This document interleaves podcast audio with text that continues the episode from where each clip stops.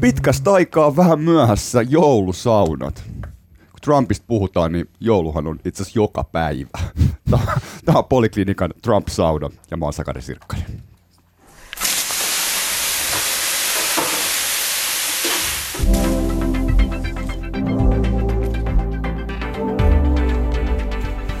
Näin se on. Tervetuloa saunomaan. Antti Ronkainen Helsingin yliopistosta ja Ville Sinkkonen Ulkopoliittisesta instituutista. Kiitos. Kiitos, kiitos. Moi. Miltäs Trumpin meiningit on näyttänyt viime aikoina? No ihan samanlaiselta kuin tähänkin asti, että aika menevältä ja vauhdikkaalta ja epäennakoitavalta, että vuosi lähti täällä Qasem Soleimani salamurhalla käyntiin ja sitten on menty tähän senaatin virkasyyteprosessiin ja on vaalitkin vielä tiedossa, että erittäin mielenkiintoinen vuosi. Tuossa tuli Trumpin vilkkain Twitter-päivä itse asiassa. Miksi? No liittyen virkarikossyyte oikeudenkäyntiin, että silloin oliko se nyt sitten torstai-päivä, joka oli Trumpin kauden. Ah niin, jolloin senaattorit. Kyllä. Koko Trumpin kauden vilkkain Twitter-päivä. Tuli noita vaino twiittiä ja muuta. Kuinka monta twiittiä oli sinä päivänä? Onko tietoa? Ei ole tietoa, mutta tässä on myös mielenkiintoinen, että tosiaan silloin torstaina, kun senaattorit tämän korkeimman oikeuden johtajan kanssa vannoivat, että he ovat puolueettomia tässä senaatin virkasyyteoikeudenkäynnissä, niin sitten perjantaina Yhdysvalloissa pörssit teki taas kaikkien aikojen ennätykset. Eli ollaan nyt myös menty tämmöiseen kummalliseen tilanteeseen, jossa pörssit nousee huolimatta siitä, mitä maailman taloudessa tapahtuu, mutta myös huolimatta siitä, mitä maailman suurimman ja kauneimman valtion sisäpolitiikassa tapahtuu. Ja onhan tämäkin tietenkin tälle psykologisesti mielenkiintoinen. Niinpä. Se on vaalien kannalta mielenkiintoinen. Kyllä. Jo IMFhan nosti vähän tuossa maailmantalouden ennustetta just näinä päivinä, mutta anyway, niin siis itse asiassa tämä voisi nyt avata kuitenkin sitä, että mistä itse asiassa Trumpia syytetään? 2 syytekohtaa. Toinen on vallan väärinkäyttö ja toinen on kongressin tutkinnan vaikeuttaminen. Ja tässä vallan väärinkäytössä on siis kyse siitä, että Trump tämän syytekohdan mukaan painosti Ukrainaa saadakseen siitä itselleen hyötyä tulevissa vaaleissa. Eli painosti Ukrainaa tutkimaan hänen väittäisin aika todennäköistä vastaehdokasta sen aikuisilla tiedoilla.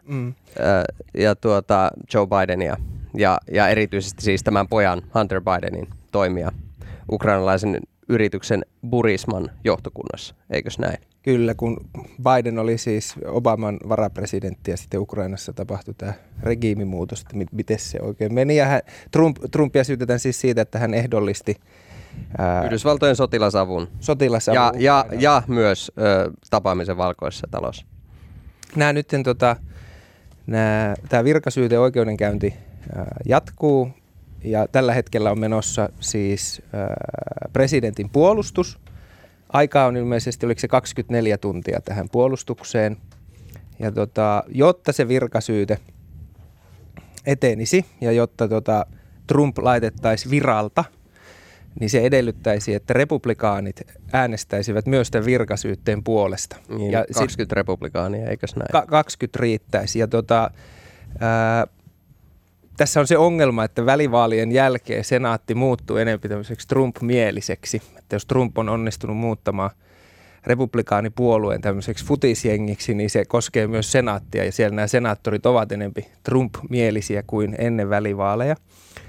Miten tämä prosessi tällä hetkellä etenee on se, että demokraatit haluavat nyt saada tänne senaattiin todistajia. Esimerkiksi Trumpin entinen neuvonantaja Bolton on kirjoittamassa kirjaa ja on ilmeisesti saanut tämän kirjan jo käsikirjoitettu. No, niin pitkälle, että se on päätynyt New York Times. Se on jo New York Timesissa. Ja eikö Bolton avautunut tästä Ukraina-keissistä? Niin, myös. Kirjan nimi on Huone, jossa se tapahtui. Ja sitten tietenkin mikä tämä se on, mutta että hän ainakin lehtitietojen mukaan sanoo, että Trump toimi juuri niin kuin demokraatit epäilevät, eli ehdollisti tämän aseellisen avun. Eli sanoi jäädyttääkseen tämän sotilasavun, kiristääkseen Ukrainaa. Niin. Ja nyt demokraatit yrittävät saada sinne todistajia. Varmasti tämä Bolton on kaikista keskeisin henkilö, jota he sinne haluavat. Bolton ja sitten Trumpin kansliapäällikkö Mick Mulvaney. Aivan. Nämä on ne kaksi henkilöä, joita erityisesti demokraatit haluaisivat tässä prosessissa kuulla. Ja jotta tämä onnistuisi, niin neljän senaattorin pitäisi äänestää sen puolesta, että näitä lisätodistajia kuullaan. Ja se ei tosiaankaan ole millään tavalla kirkossa kuulutettu, että näin pääsisi käymään.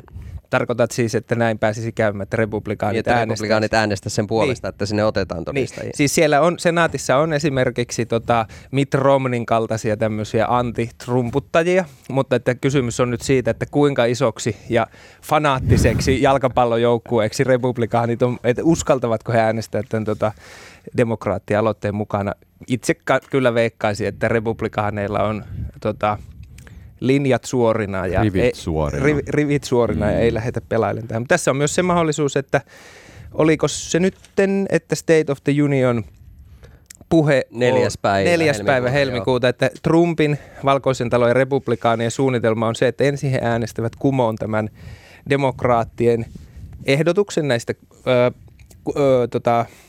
todistajista ja sen jälkeen he pika-aikataululla äänestävät Trumpin syyttömäksi. Kyllä. Ennen tätä State of the Union -puhetta, josta on jos tämä republikaanien suunnitelma onnistuu ja heillä on rivit suorina, niin tästä State of the Union -puheesta tulee varmasti eeppinen, niin kuin huomioiden, että nyt on tämä virkasyyteprosessi, impeachmentti aloitettu ja sitten on vaalivuosi ja sitten on vielä State of the Union -puhe. Ja jos pohjalla on se, että republikaanit on niin kuin selvinneet tästä virkasyytteestä, niin voi olla aikamoista leuhotusta puheessa. Ja sitten tietysti se kysymys on, että onko tämä kuitenkin Pyrrhoksen voitto republikaaneille, koska kyllähän mielipidemittaukset näyttää, että noin 2/3 amerikkalaista haluaisi kuulla näitä todistajia tässä senaatin oikeudenkäynnissä.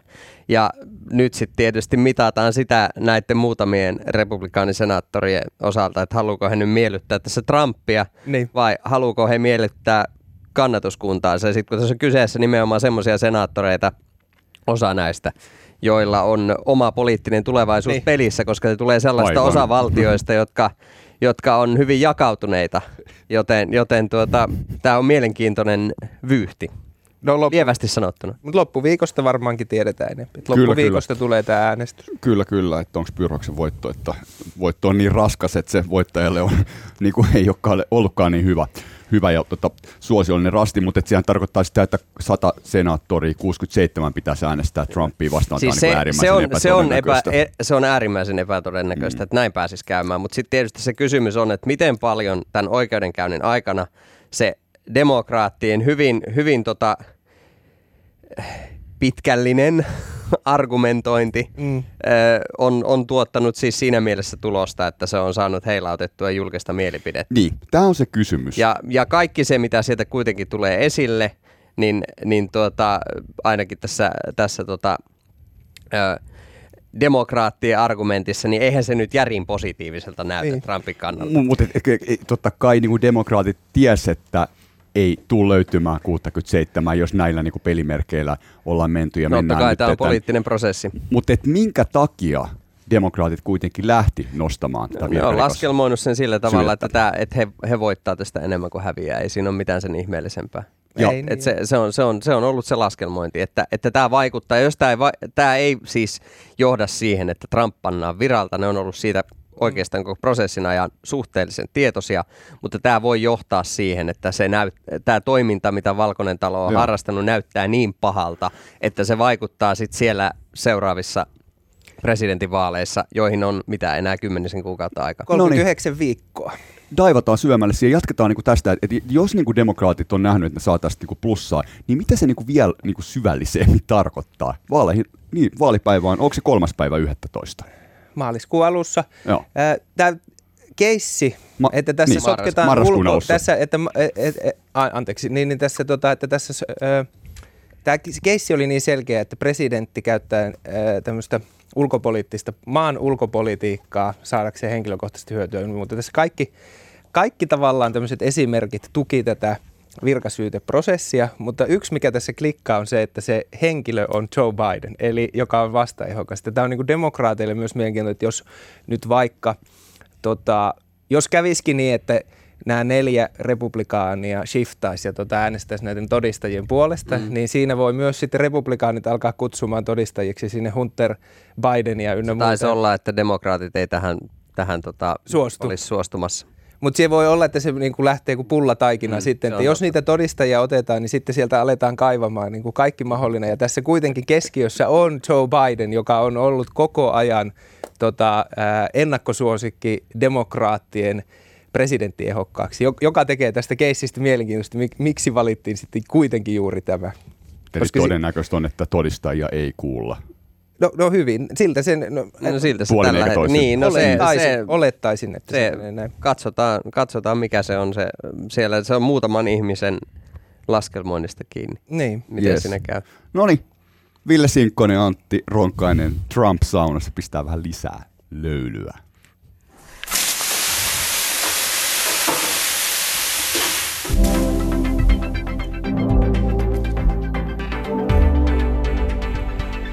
Joo, tsekkasin vielä, niin kyllä se on 3.11. vaalit tiistai.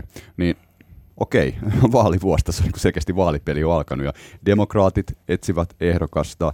Tässä lähtee nämä rallit ikään kuin käyntiin ja minkälainen se tilanne nyt on, minkälainen tämä asetelma on? No asetelma.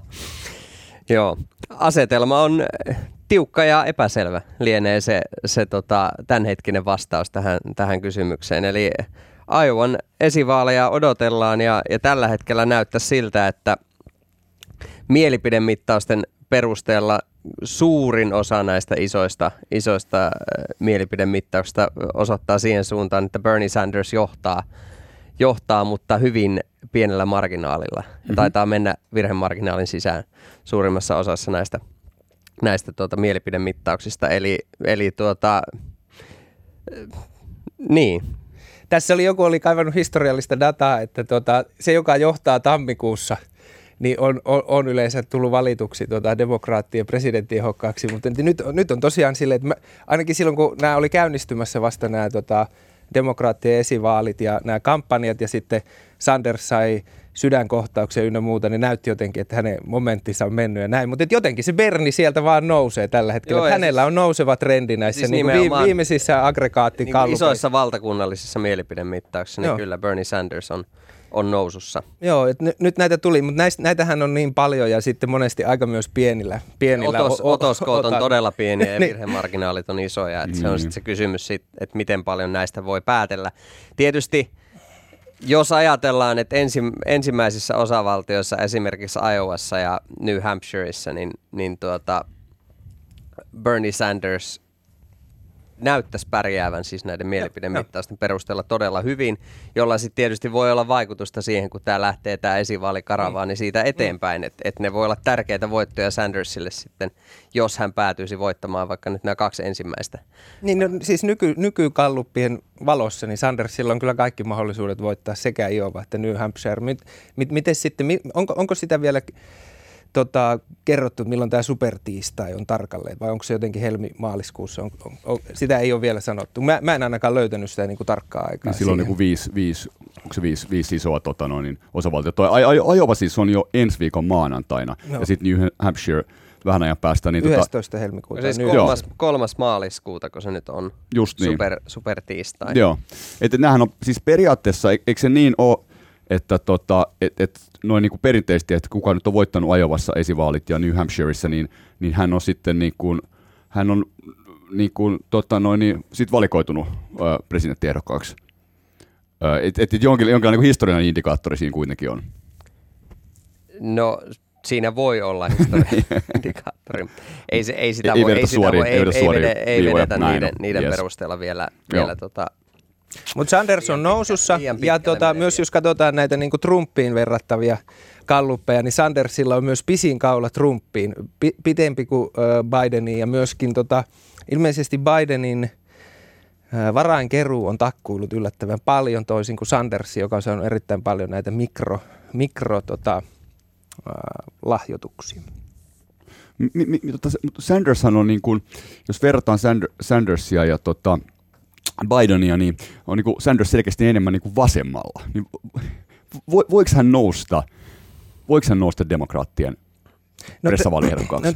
Tässä päästään nyt tähän, että ketkä tämän vaalin ratkaisee. Vaalit tulevat ratkaisemaan valkoiset duunarit, joilla ei ole niin kuin ylempää koulutusta. Ja heidän niin kuin määränsä koko äänestäjäkunnasta on vähän alle puolet, mutta sitten kun mennään näihin vaankieliosavaltioihin, Wisconsin, jo mainittu New Hampshire, Michigan, Minnesota, Pennsylvania, North Carolina, näissä tämä kouluttamaton valkoinen duunariporukka muodostaa enemmistön äänestäjistä. Ja siinä mielessä tulee olemaan erittäin kiinnostavaa nimenomaan nyt tämä valkoisen duunarin mielenmaisema, että ne, jotka äänesti, että Hillary Clinton näissä 2016 vaaleissa ylivoimaisesti eniten hävisi näitä valkoisten kouluttamattomien duunareiden ääniä. Niin kysymys siitä, että onnistuuko uusi demokraattien presidenttiehdokas, oli se sitten Biden tai Sanders tai joku muu kolmas, niin saamaan takaisin näitä duunareita, jotka äänesti Trumpia, niin aivan. Ja vai jäävätkö he sitten kotiin vai mitä siinä tapahtuu? Ja tämä on se kysymys, että jos katsotaan näitä valkoisia duunareita, niin siellä niin kuin noin 30% niistä on suoraa demokraattia. He tulevat äänestää joka tapauksessa ja sitten reilut 40% on republikaaneita. Eli tämä valkoinen porukka on aika jakautunut Yhdysvalloissa ylipäätään. Mutta sitten siinä välissä on tämmöinen vähän laskutavasta riippuen 20-30% porukka, joista osa on tämmöisiä demokraattiliinereitä, miten se sanotaan, että vähän sinne kallellaan. Vähän kallellaan. Ja sitten on republikaani kallellaan ja sitten on 10% tästä porukasta on sitten näitä niin kuin itsenäisiä. Niin tämä porukka, liikkuvia täysin, että mitä nämä tekee. Ja tämä on oikeastaan se koko psykologia näissä vaaleissa, että veikkaisin, että sekä Trump ja Trumpin kampanjoi näissä vaankieliosavaltioissa ja varmasti myös tämä demokraattien tuleva ehdokas, niin että nämä osavaltiot ne on, mitkä sen tulevat ratkaisemaan. Niin. Ja että tässä sitten on erilaisia teorioita, että miten siinä käy, että oliko Hillary Clinton jotenkin huono ehdokas ja siinähän oli kaikkea, että oli tämä Venäjä, hakkerointitapaus, sitten FBI-johtaja tämä Comey aloitti viikkoa ennen vaaleja tämän tutkinnan, joka hallitsi kaikkia mediahuomioita niin kuin ennen vaaleja. Sitten kun kaikkea tätä spekuloidaan, niin vaalit ratkaisivat noin 80,000 äänellä. Niin juuri näin. Se on aivan hurjaa. Juuri näin. Mielettömän pieni marginaali. Eli niin kuin nyt kun me tässä tyylikkäästi spekuloidaan, niin sitten me päästään vaalien jälkeenkin spekuloimaan, koska mehän ei niin kuin mitään vedenpitävää vastausta pystytä antamaan, että jos Sanders valittaisi demokraattien ehdokkaiksi, no miksi se nyt hävisi sitten Trumpille just näissä osavaltioissa tai vaihtoehtoisesti, jos Biden valitaan.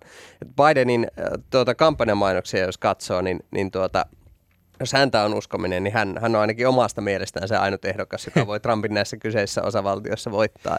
No tässä päästä siihen. Mä sanoisin, että se Trumpin nousun takana oleva asia, mikä ylipäätään oli, niin on Yhdysvaltain tämä deindustrialisaatio ja globalisaatio. Ja että globalisaatio on runnellut tätä ruostevyöhykettä.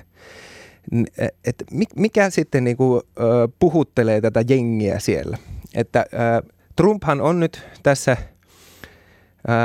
oman presidenttikautensa aikana tarjonnut ei ehkä mitään tämmöistä kovinkaan loogista, aluepoliittista tai tämmöistä teollisuuspoliittista vastausta sinne, vaan hän on tarjonnut kulttuurisotia, mediasotia, kauppasotia. Hän on niinku vedonnut näiden ihmisten tämmöiseen oman arvon tunteeseen, suvereenisuuteen, siihen, että Amerikka osoittaa muille maailmalle, että meille ei niinku ryttyillä ja me lopetetaan niin kuin se, että Kiina varastaa ja vakoilee ja vie meiltä hedelmiä. Et onko tämä Trumpin strategia, niin onko tämä niin kuin kulttuurisotiin ja kauppasotiin perustunut strategia semmoista aluepolitiikkaa, mitä nämä globalisaation runtelemat ruostevyöhykkeen valkoiset haluaa? Ovatko he saaneet riittävästi? Niin, ja haluavatko he lisää?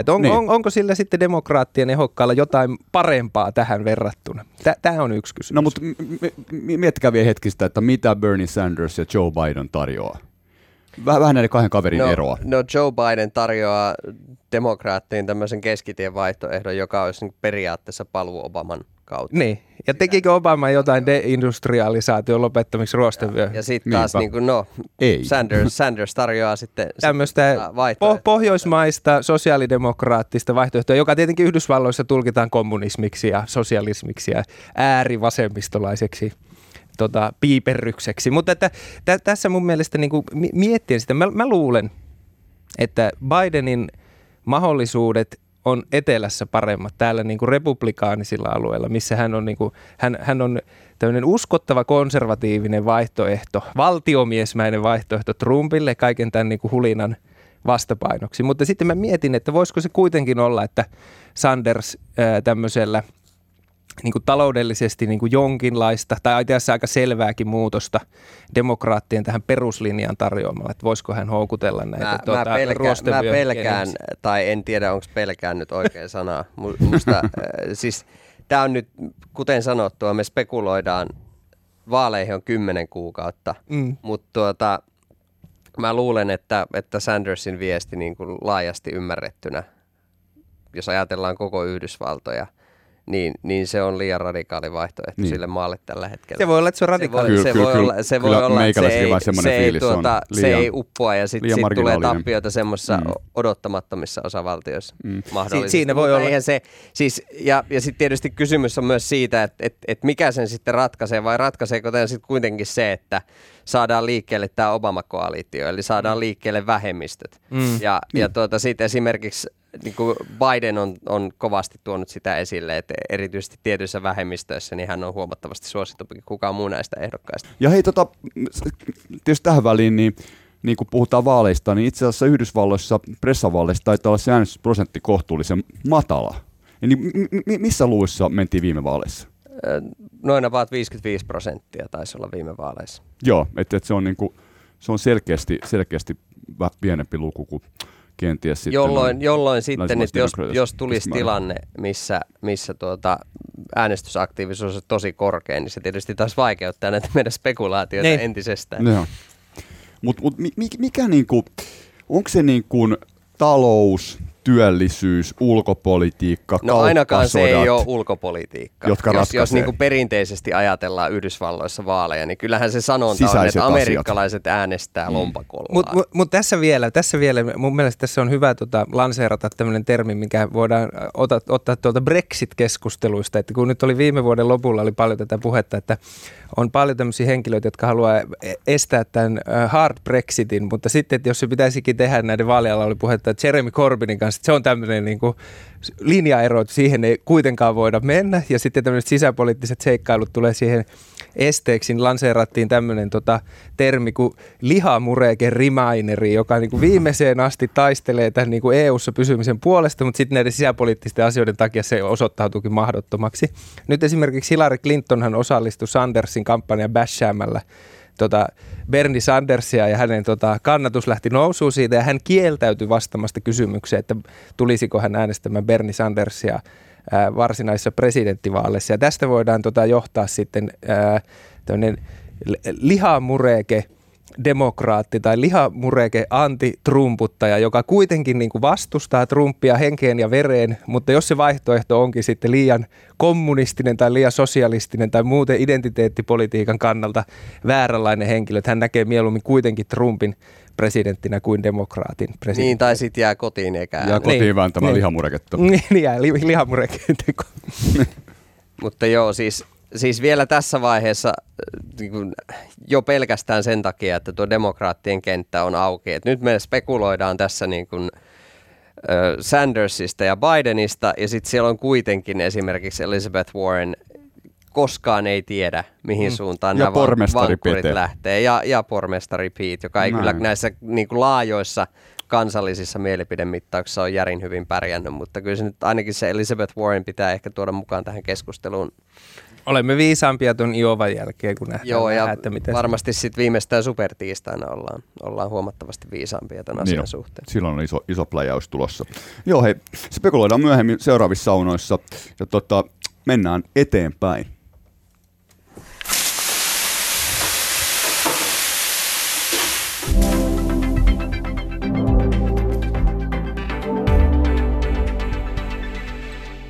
Ville Sinkkonen ja Antti Ronkainen Trump-saunassa, mä oon Sakari Sirkkanen. Niin ulkopolitiikkaa, niin pitäisikö ottaa kuitenkin ekana case Iran, eli Soleimanin päiviltä poistaminen, niin aika kova veto oli. Mitä se kertoo, niin kun, jos voidaan niin kun kuvailla, minkälainen niin Lähi-idän politiikka tällä hetkellä Jenkeissä on Trumpin johdolla? No Trumpin johdollahan on ajettu tämmöistä maksimaalisen paineen politiikkaa suhteessa Iraniin. Ennen tätä iskua, joka surmasi Soleimanin, niin kyse on ollut lähinnä siitä, että vedetään pakoteruuja niin tiukalle, kun se on vedetään sitä todella tiukalle. Eikä se nyt ei ole ihan niin tiukalla kuin mitä se voisi niin kuin olla, mutta joka tapauksessa niin kuin sellaisia talouspakotteita, että Iranin talous on saatu melkoisen huonoon jamaan. Ja nyt nämä sotilaalliset toimet puolin ja toisin, niin on siirtänyt tämän Yhdysvaltojen ja Iranin välisen tilanteen ihan uudelle tasolle. Ja tietysti siinä vaiheessa, kun erinäisiä projektiileja rupeaa lentämään taivaalla, niin sitten kaikenlaisten inhimillisten virhearvioiden riskit kasvaa, kuten sitten nähtiin melkoisen traagisella tavalla, kun Iranin ilmatorjunta ampui alas tämän ukrainalaisen matkustajakoneen. Kyllä. Eli nyt nähdään sitten, että minkälaisia todella negatiivisia vaikutuksia tällaisella tilanteella, mikä niin kriisiytyy tähän pisteeseen voi olla. Ja tämä ei tosiaankaan siis tarkoita sitä, että se olisi niin kuin yksistään Trumpin vika, että Iran päätyy tämmöisen virheen tekemään. Että kyllähän Iranilla on sitten vastuu siitä, että mitä siellä heidän omassa ilmatilassaan tapahtuu, mutta siitä huolimatta niin kuin tuoda esille se, että jos tällainen virhe voi tapahtua, niin mitä muita semmoisia inhimillisiä virheitä esimerkiksi tämmöisessä tilanteessa voi tapahtua tai virhelaskelmia puolin toisin. Sitten jos ajatellaan tämmöistä mielenkiintoista niin kuin historiallista kontrafaktuaalia vaihtoehtoista todellisuutta, niin mitä olisi siinä vaiheessa päätynyt tapahtumaan, jos näissä Iranin iskuissa, jotka siis seurasivat tätä Yhdysvaltojen Soleimanin surmannutta iskua, niin jos näissä olisi menehtynyt amerikkalaissotilaita, nythän on tullut julkisuuteen tietoa, että 30 amerikkalaissotilasta on loukkaantunut näissä iskuissa, mutta jos siellä olisi menehtynyt amerikkalaisia, niin todennäköisesti Trump olisi vastannut jollain tavalla, ja siinä vaiheessa voitaisiin olla tällaisessa kierteessä, jota on sitten erittäin vaikea pysäyttää.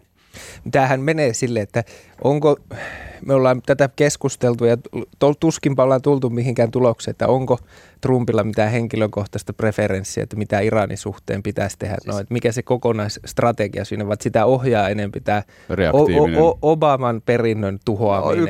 No, yksi keskeinen on Obaman perinnön tuhoaminen, se on ihan selvä, ja sitten tietysti niin kuin kai tähän joku semmoinen sisäänrakennettu ajatus siitä regiimin muutoksesta kuitenkin on Iranissa, mutta mä en tiedä ohjaako se niinku itsessään Trumpin toimintaa, mutta varmasti Trumpin hallinnossa ja Trumpin sisäpiirissä on semmoisia ihmisiä, jotka ajattelee, että se regiimin muutos Iranissa olisi ratkaisu, koska Pompeohan sanoi suoraan, että Iranista pitäisi tulla normaali valtio. Onko se mahdollista, että Iranista tulee normaali valtio, jos Irania johtaa Iranin nykyjohto? Se on kysymys erikseen. Sitten yksi sellainen mielenkiintoinen pointti, mikä nostettiin esille tässä kun tätä tietysti paljon Yhdysvalloissa sellaiset henkilöt, jotka seuraavat työkseen ulkopolitiikkaa ja siitä paljon kirjoittelee, niin kommentoivat vähän siihen suuntaan, että Trumpin niin kuin ensimmäiset tämmöiset kokemukset, hän on ruvennut seuraamaan ulkopolitiikkaa joskus 70-luvun lopulla. Siellä on tällainen aika iso tapahtuma kuin Iranin panttivankikriisi. Ja tämä olisi tehnyt Trumpiin todella suuren lähtemättömän jäljen. Että hän on niin kuin ajatellut, että tämä on niin kuin malliesimerkki Yhdysvaltojen alennustilasta. Ja sitten tietysti voidaan miettiä, että miten paljon tämä nyt sitten heijastuu, tällaiset henkilökohtaiset kokemukset. Trump on kuitenkin niin erityislaatuinen presidentti, että tätä mahdollisuutta ei voi ainakaan niin kuin suoralta kädeltä jättää analysoimatta. Niin tässä koko homma tämä kysymys siitä, että mikä on Trumpin ulkopolitiikka ja mikä on Yhdysvaltain ulkopolitiikka on mielenkiintoista, koska Yhdysvalloissa sillä presidentillä on henkilökohtaisesti niin paljon vastuuta. Sitä ei valtaa, että sitä ei tehdä yhdessä vaikka kabinetin kanssa, vaan hän on se niin kuin ylin voima ja valta. Henkilö. Ja sitten siinä on myös huomattu se, että kongressilla on tosi vähän työkaluja.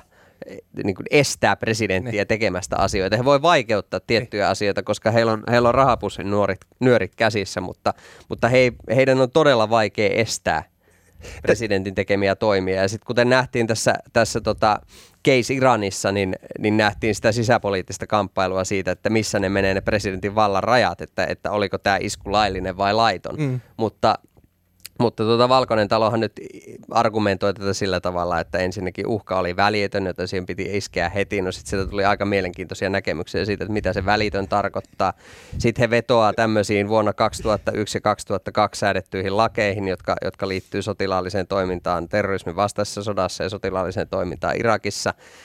Eli tämä niin kuin mahdollistaa kaiken näköisiä argumentaatiokrumeluureja sitten Mutta summa summarum pointtina se, että presidentillä on todella paljon valtaa tehdä päätöksiä ulkopolitiikassa. Tässä nähdään nyt, että kun meillä on tämä virkasyyte oikeudenkäynti ainakin toistaiseksi vielä käynnissä, jossa puhutaan siitä, että oliko ok uhata siitä, että näitä sotilaallisia tukia alistetaan tälle tutkinnalle Joe Bidenista. Ja sitten on toinen keissi, missä Iranin tämä ylikomentaja salamurhataan Irakissa eli toisessa valtiossa näillä droneilla ja se menee ohi niin kuin tämän virkasyyteoikeudenkäynnin. Siis, tai sitä ei niin, että se ei käynnistänyt tämmöistä kysymystä siitä, että ylittikö Trump valtaoikeutensa vai ei. No siis se aloitti keskustelun siitä, mutta sehän nyt ei ole niin kuin edennyt. Edustajahuoneessa meni läpi tämmöinen resoluutio, jolla pyritään suitsimaan Trumpin niin kuin kykyä lähteä sotaan Iranin kanssa, mutta sellaista ei ymmärtääkseni vielä ole senaatissa mennyt läpi. Eikä tule menemään tällä senaatilla läpi. Siis se voi, vaikka se menisi tällä senaatilla läpi, niin todennäköisesti Trump käyttäisi veto-oikeutta, koska se ei ole niin suosittu tuossa senaatissa, että se olisi 2/3 enemmistö, jolla pystyttäisiin sitten ylittämään presidentin veto-oikeus. No mitä tämmöiset interventiot on aikaisemminkin nähty niin Iranin kohta, niin sataako nämä Trumpin laariin presidentinvaaleissa? No siis tämä on varmaan nyt sitten taas niinku näitä kysymyksiä sarjassamme, että sinne on vielä pitkä aika. Jotkuthan spekuloi sillä, että tässä oli tämmöinen häntä heiluttaa koiraa tilanne, wag the dog hetki, jossa Trump päätyi tällaiseen. Et jos ajatellaan, että Trumpille on annettu niin kun paperi, jossa on eri vaihtoehtoja, että miten reagoidaan siihen Iranin ohjusiskuun, jossa kuoli tämä yksi amerikkalainen siviili ja sitten siihen hyökkäykseen Yhdysvaltojen Bagdadin lähetystöä vastaan. Sitten hänelle on annettu tällainen menu niin sanotusti erilaisia vaihtoehtoja. Niin onko hän nyt sitten valinnut tämän niin kun ehkä rajuimman vaihtoehdon sieltä menusta sen takia, että hän on ajatellut, että tämä sataisi sisäpoliittisesti hänen laariinsa. Tätä voidaan tietysti spekuloida, mutta jätetään avoimeksi kysymykseksi, mutta on tätä siis pyöritelty julkisuudessa. Niin, mun mielestä tässä on hauskinta ja myös ehkä dramaattisinta on se, että huomioiden Yhdysvaltain presidentin tämän niin kuin supervallan liittyen tämän maan ulkopolitiikkaan, niin me voidaan arvella sitä, että mitä se Trump nyt siellä miettii. Se on erittäin vaikeaa, koska hän kieltäytyy kirjoittamasta, hän kieltäytyy lukemasta, hän ei ole mitenkään kovin kiinnostunut varsinaisesti ulkopolitiikasta ylipäätään. Ja sitten toinen kysymys on, että silloin kun se niin kuin Suleiman tämä isku oli tapahtunut, mä yritin kysyä joka puolelta ja yritin etsiä analyysiä, että onko Trumpin lähellä joku semmoinen henkilö, jolla olisikin joku suurempi strategia. Esimerkiksi Pompeo, hänellä on tämä... hänellä on se 12 pointin lista. Niin, hänellä on semmoinen. Ja tilanteessa, jossa presidentillä on erittäin paljon valtaa, presidentti, joka kampanjoi käytännössä kaiken aikaa, jolle on niin kuin hänen itsensä habitus ja olemus ja se, miten se ymmärretään kaikista tärkeintä, niin tässä näiden läheisten avustajien valta myös on erittäin suurta. On paljon niin kuin tarinoita siitä, että miten on estetty jotain niin kuin erittäin hasardejakin tekoja sillä vaan, että on piiloteltu papereita tai viety niitä pois pöydiltä.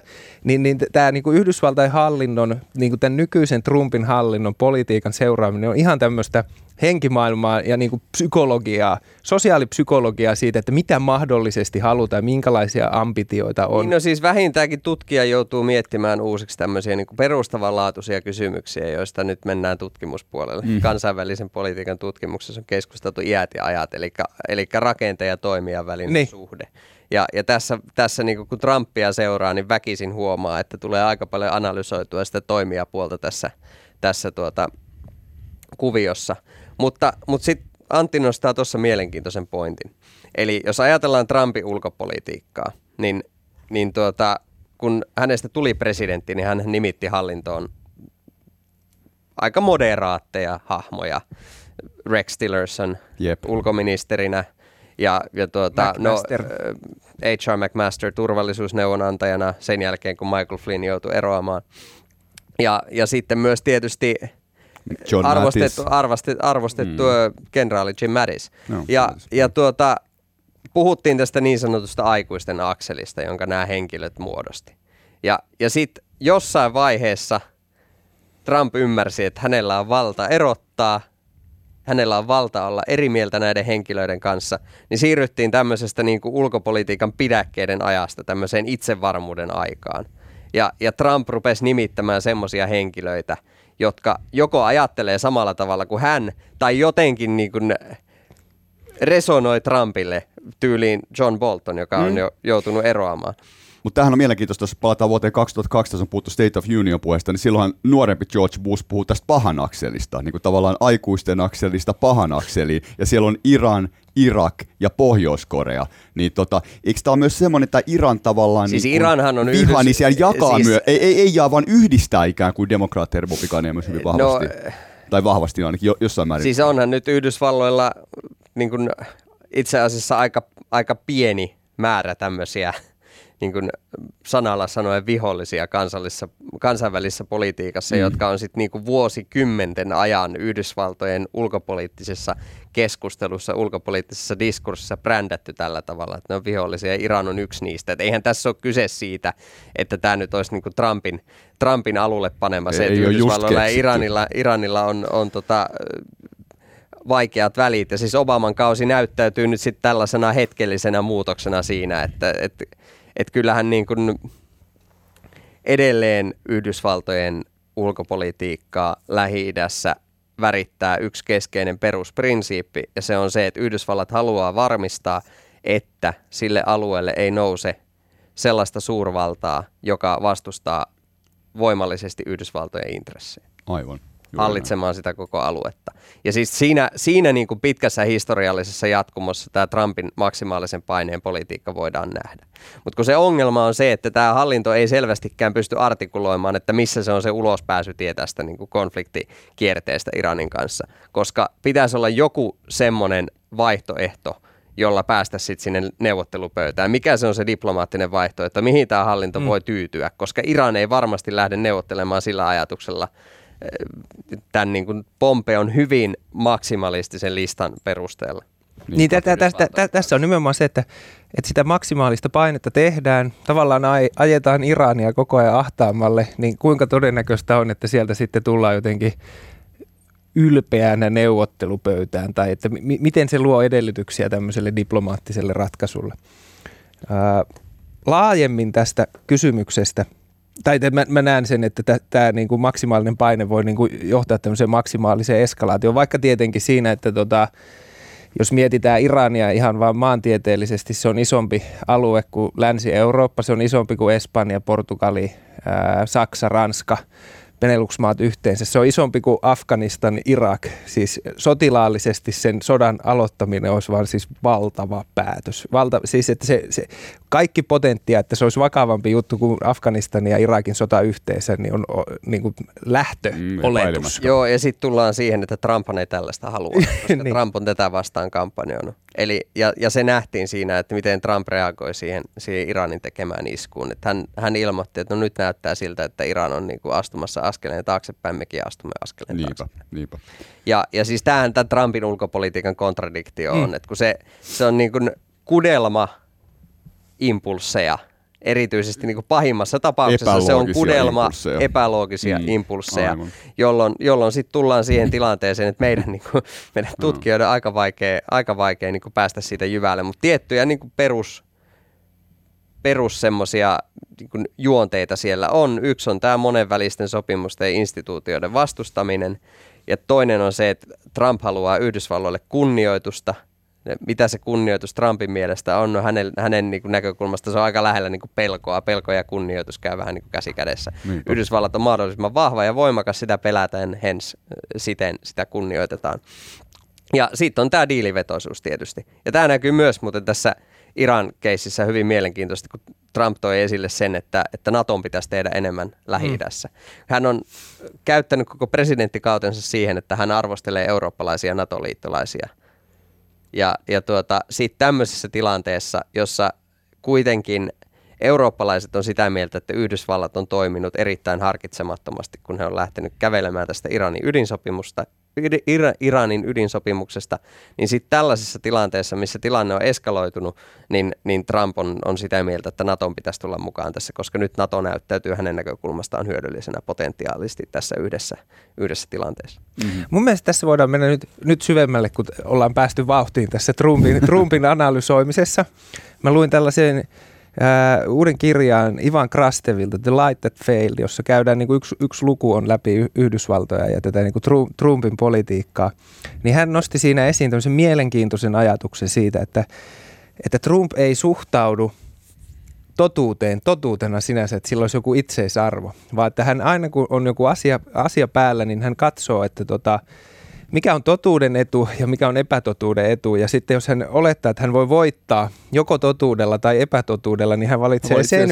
Millä hän todennäköisemmin voittaa. Ja tämä taas sitten palautuu laajemmin tähän niin kuin Trumpin oppi-isään Roy Cohniin, joka oli tämmöinen legendaarinen ihmisoikeusvastainen juristi Yhdysvalloissa, joka muun muassa bashasi erittäin paljon seksuaalivähemmistöoikeuksia, kuoli itse myöhemmin AIDSiin, mutta hänen keskeinen oppi Trumpille oli, että älä ikinä myönnä häviämistä. Älä ikinä myönnä häviämistä. Että vaikka hän, niin kuin häntä julkisesti ryöpytetään, kuin on paljastunut jotain noloa, niin hän on aina niin kuin voittaja. Hän on aina voittaja, missä tahansa hän liikkuukin. Hän esiintyy kuin voittaja. Se on niin kuin tämän Roy Cohnin oppeja.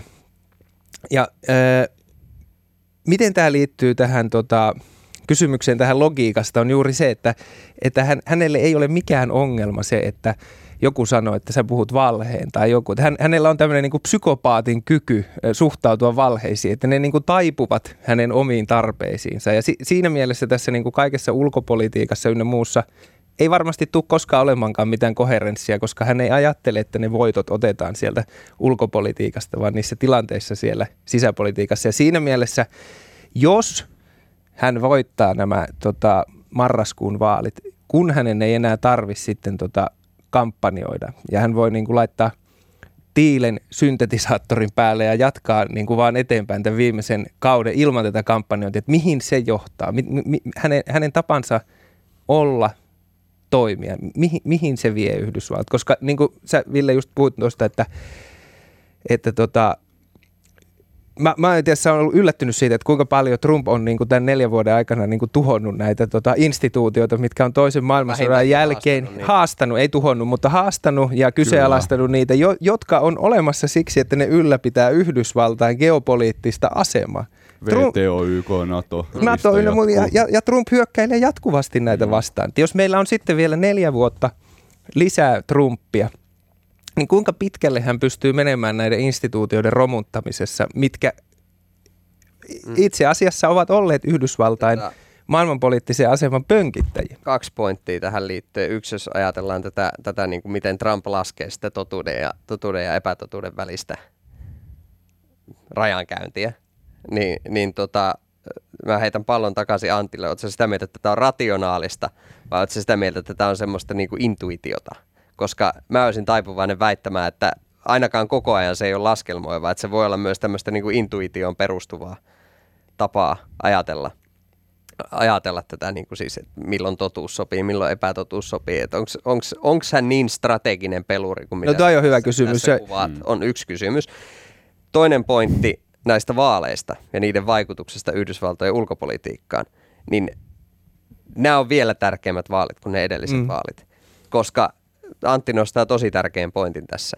Nämä kansainväliset instituutiot, puhumattakaan sitten Yhdysvaltojen sisäisistä instituutioista, poliittisista instituutioista, niin ne kestää varmasti tietyn määrän tämmöistä niin kuin kriisiytymistä ja kriisiyttämistä Trumpin ja Yhdysvaltojen puolelta, mutta se on aika paljon pidempi aika, josta on 8 vuoden pätkä Yhdysvaltojen ulkopolitiikan, Yhdysvaltojen poliittisessa historiassa, kun et jos se on 4 vuoden pätkä.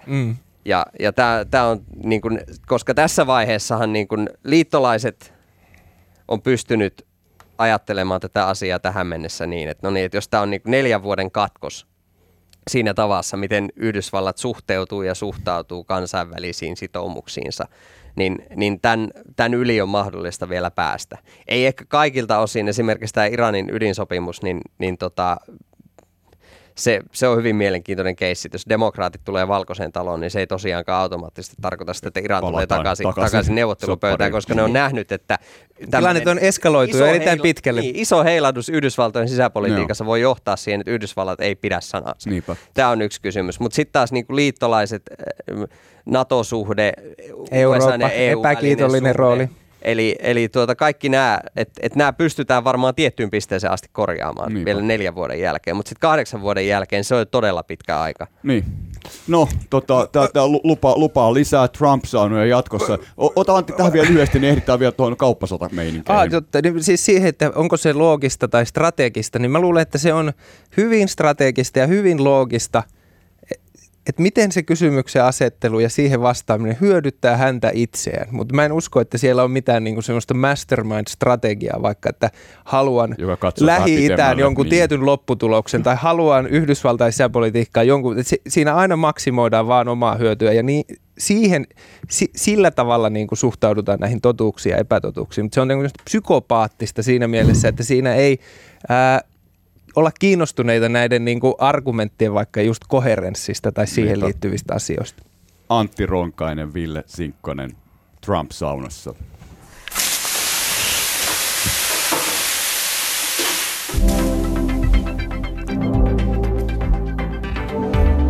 Kymmenen minuuttia vielä jäljellä. Tosiaan onneksi nyt Yhdysvaltain ja Iranin sotilainen konflikti tällä kertaa peruttiin, mutta onko sitten peruttu kauppasota? Se on toinen kysymys, eli diili on saatu aikaan, mutta kommentaattorit on pitänyt sitä vain tämmöisenä osaratkaisuna tietysti, ettei lopullinen, mikä on lopullinen ratkaisu. Niin vaikeat kysymykset potkastiin niin kuin eteenpäin tässä tilanteessa.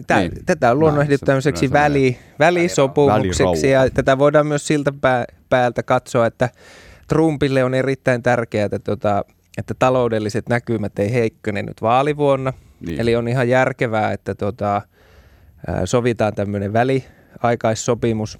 Mutta sitten taas niin kun seuraavalla viikolla ruvettiin puhumaan siitä, että eurooppalaisten kanssa pitäisi ruveta niin kun pääsemään jonkunlaiseen yhteisymmärryksiin. Et sitä kritiikkiä EU:n suuntaan tulee sitten seuraavalla viikolla. Et se on niin kun sinänsä mielenkiintoinen.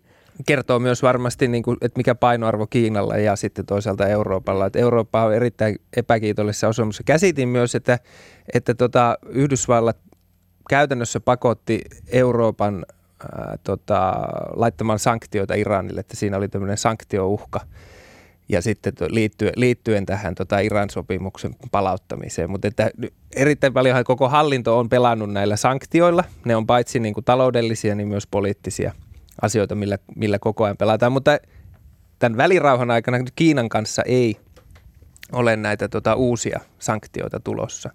Ja se on tärkeää Trumpin hallinnolle. Ja sitten tässä on toinen asia, että Yhdysvaltain keskuspankki on lopettanut tämän korkojen kiristämissyklin ja on alkanut laskea korkoja. Sitten repomarkkinoilla on tietenkin ollut kriisiä nyt loppuvuonna ja alkuvuonna ja siitä ei nyt oikein kukaan tiedä, mitä siellä tapahtuu, mutta Yhdysvaltain keskuspankki löysentää rahapolitiikkaa, minkä lisäksi myös kaikki muut keskuspankit löysentää, että talouden näkymät ovat niin kuin rauhoittumassa ja tämmöiset epävarmuudet vähentymässä, joska ei varmaan niin kuin täysin tämmöiseksi kiltiksi koulupojaksi tämä Yhdysvaltain hallinto ole muuttumassa missään välissä.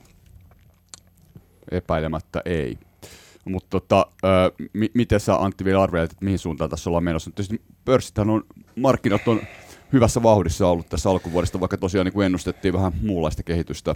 No pörssillä menee lujaa. Kauanko lie voi noin kauan mennä, mutta tosiaan se oli, että päivän virkarikossyytteen jälkeen niin taottiin uudet ennätykset. Kyllä se niin kuin pörssi liittyy erittäin paljon tähän keskuspankkiin niin kuin erittäin avokätiseen elvytykseen, mutta sitten tietenkin, että mitä reaalitaloudessa tapahtuu ja kuinka suurta tämä talouskasvu on oleellista. Mutta että Trump, koska tätä nyt ennakoitiin silloin, kun keskuspankit vielä esittivät, että he aikovat kiristää tätä yleistä rahapoliittista linjaa, niin oltiin erittäin huolissaan näistä kauppasotien eskaloitumisesta ja tästä mahdollisesta taantumasta. Ja tämä korkoinversiohan lupasi Yhdysvaltain taantumaa vuodelle 2020, eli vaalivuodelle. Ja nyt Trumpin hallinnon tai Trumpin henkilökohtainen, varmaan molempien niin kuin tärkein tehtävä on painaa Yhdysvaltain koetteleva taantuma vaalien jälkeiseen aikaan, jotta että vaalit menee hyvin. Nämä on näitä demokratian tämmöisiä iloisia sivuefektejä. Ja olettaisin, että Trump sen lisäksi, että hän käy näissä vaankieliosavaltioissa ja pyrkii vakuuttamaan Wisconsin ja New Hampshireen ja Michiganin, Minnesotan, Pennsylvanian ja North Carolinan valkoiset duunarit, niin ihmettelen, jos ei tule jotain veroalennusta keskiluokalle. Niin, vähän vielä lisää vaaliboostia. Miten sä, Ville, katsot niin kuin Yhdysvaltain Trumpin politiikkaa Kiinan suhteen niin kuin ulkopoliittisesta zoomista? No siis Yhdysvallathan on tuonut selvästi esille sen, että me ollaan tämmöisessä suurvaltakamppailun maailmassa. Me eletään suurvaltakamppailun maailmaa, joka tarkoittaa sitä, että Kiinaa pitää haastaa kaikilla mahdollisilla sektoreilla. Sitä pitää haastaa sitä kautta, että Yhdysvallat panostaa lisää puolustukseen. Sitten sitä pitää haastaa taloudellisesti. Tässä tapauksessahan se nyt on Trumpin hallinnon puolelta näyttäytynyt sillä tavalla, että on laitettu pystyyn tulleja ja pyritty sitten niillä pakottamaan Kiina jonkunlaiseen sopimukseen. Ja sitten tietysti voisi olettaa, että tämä tarkoittaa myös sitä, että Kiinaa pitää haastaa erinäisissä kansainvälisissä instituutioissa. No siitä en nyt voi sanoa kauheasti nähneeni esimerkkejä Trumpin hallinnolla. Että ne on jättänyt itse asiassa tämän niin kuin diplomatialla vaikuttamisen. Tästä on paljon tullut kritiikkiäkin Trumpin hallinnolle, että Kiinalle annetaan siis siinä pehmeän vallan, tässä niin kuin diplomaattisen vallan saralla niin kuin vapaata pelikenttää sen takia, että Trumpin hallinto on fokusoinut niin vahvasti toisaalta siihen niin kuin sotilasbudjetin kasvattamiseen ja sitten taas toisaalta tähän peruttuun kauppasotaan. Ja välirauhoitettu. Suurin osa tulleista kuitenkin jää vielä voimaan. Ei, mutta uusia ei ole tulossa. Niin.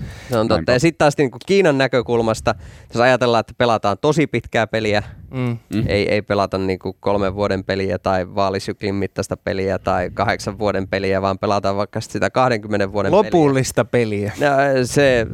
No, se on kysymys erikseen. Mutta jos ajatellaan, että niin kuin Kiina saa siirrettyä tätä ongelmaa pikkusen eteenpäin, niin sehän toimii Kiinan näkökulmasta erittäin hyvin. Niin, tässä ja sitten tässä ei kuitenkaan ole pureuduttu niihin keskeisimpiin kiistakysymyksiin, mitä tulee nyt esimerkiksi Kiinan tukiin isoille kansallisille yrityksille. Että Kiina ostaa Yhdysvalloilta vähän lisää tavaraa ja Yhdysvallat sitten suostuu rauhoittamaan tätä tulliruuiaan, että ei kiristetä enää lisää. Niinpä, mutta se mikä tässä just on hyvä uutinen on se, että nyt edes kun ollaan saatu tämmöinen välirauha, niin se vaikuttaa kuitenkin maailmantalouden kasvuun ja se vaikuttaa markkinoihin ja se voi vaikuttaa myös Suomen talouteen ja euroalueen talouteen. Kyllä, positiivisesti. Mutta niin kuin pitkässä pelissä, jos Yhdysvallat, ja tämä on niin kuin itse asiassa, tämä ei ole vain Trumpin hallinnon juttu, että ollaan Kiinan kanssa tämmöisessä suurvaltakamppailussa. Tämä on aika hyvin ostettu myös demokraattipiireissä Yhdysvalloissa. Mutta siitä keinopakista ollaan vähän eri mieltä, että millä tavalla Kiina nyt sit pitää lähteä haastamaan. Demokraattien tapauksessa se voisi olla esimerkiksi joku tämmöinen löyhä kauppasopimus sinne alueelle, tyyliin Tyynenmeren vapaakauppasopimus, joka sitten vaikuttaa siihen, että Kiina joutuu pelaamaan Yhdysvaltojen luomien sääntöjen mukaan, joka on tässä vähän erilainen tapa niin kun viedä tätä prosessia eteenpäin. Mutta siis siitä näkyy olevan niin kun tämmöinen jonkun sorttinen konsensus Yhdysvalloissa, että Kiinaa pitää haastaa. Joka sitten tarkoittaa Euroopalle sitä, että tässä ollaan puun ja kuoren välissä ja ollaan pitkään puun ja kuoren välissä sen suhteen. Ja sitten on nähty jo esimerkkejä, niin kuin 5G-kysymykset esimerkiksi. Eli niin kuin tässä suurvaltakamppailun ajassa, niin Euroopassa hyvin mahdollisesti joudutaan tekemään ikäviä päätöksiä suuntaan jos toiseen. Euroopasta lyhyesti siis tämä tilanne, missä protektionismi ja tämmöiset suurvallat kalisuttelevat keskenään, niin tämä Saksan täysin vientiin riippuva strategia on erittäin heikko.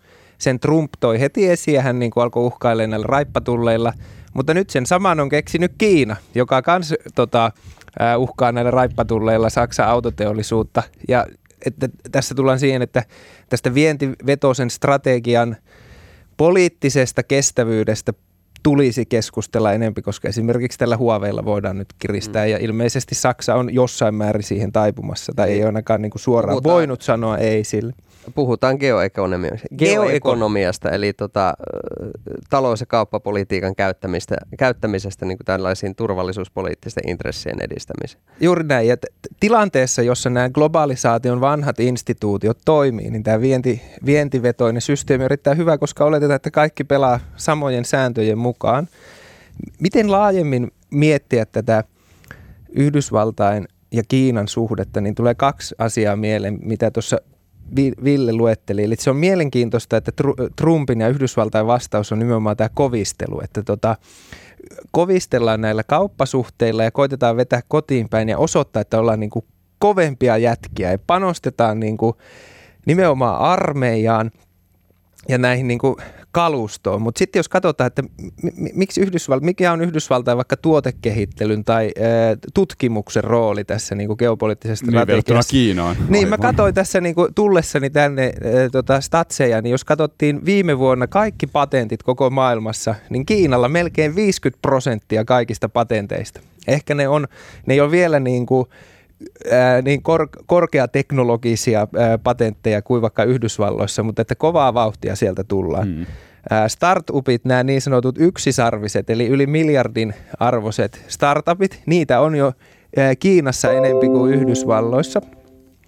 Ja sitten viimeksi korkeakoulututkinnot Kiinassa, melkein 5 miljoonaa tutkinto verrattuna Yhdysvaltoihin, jossa vain 0,5 miljoonaa. Niin eli Kiina tulee lujaa. Kiina tulee lujaa. Itse asiassa tulee niin lujaa, että tämän lähetyksen loppu tulee vastaan, että näihin statseihin voidaan lopettaa. Kiitti tosi paljon tästä analyysistä. Tästä voidaan jatkaa jossain vaiheessa Kiinan ja Yhdysvaltojen talouspoliittisesta niin kuin meiningistä syvemmin.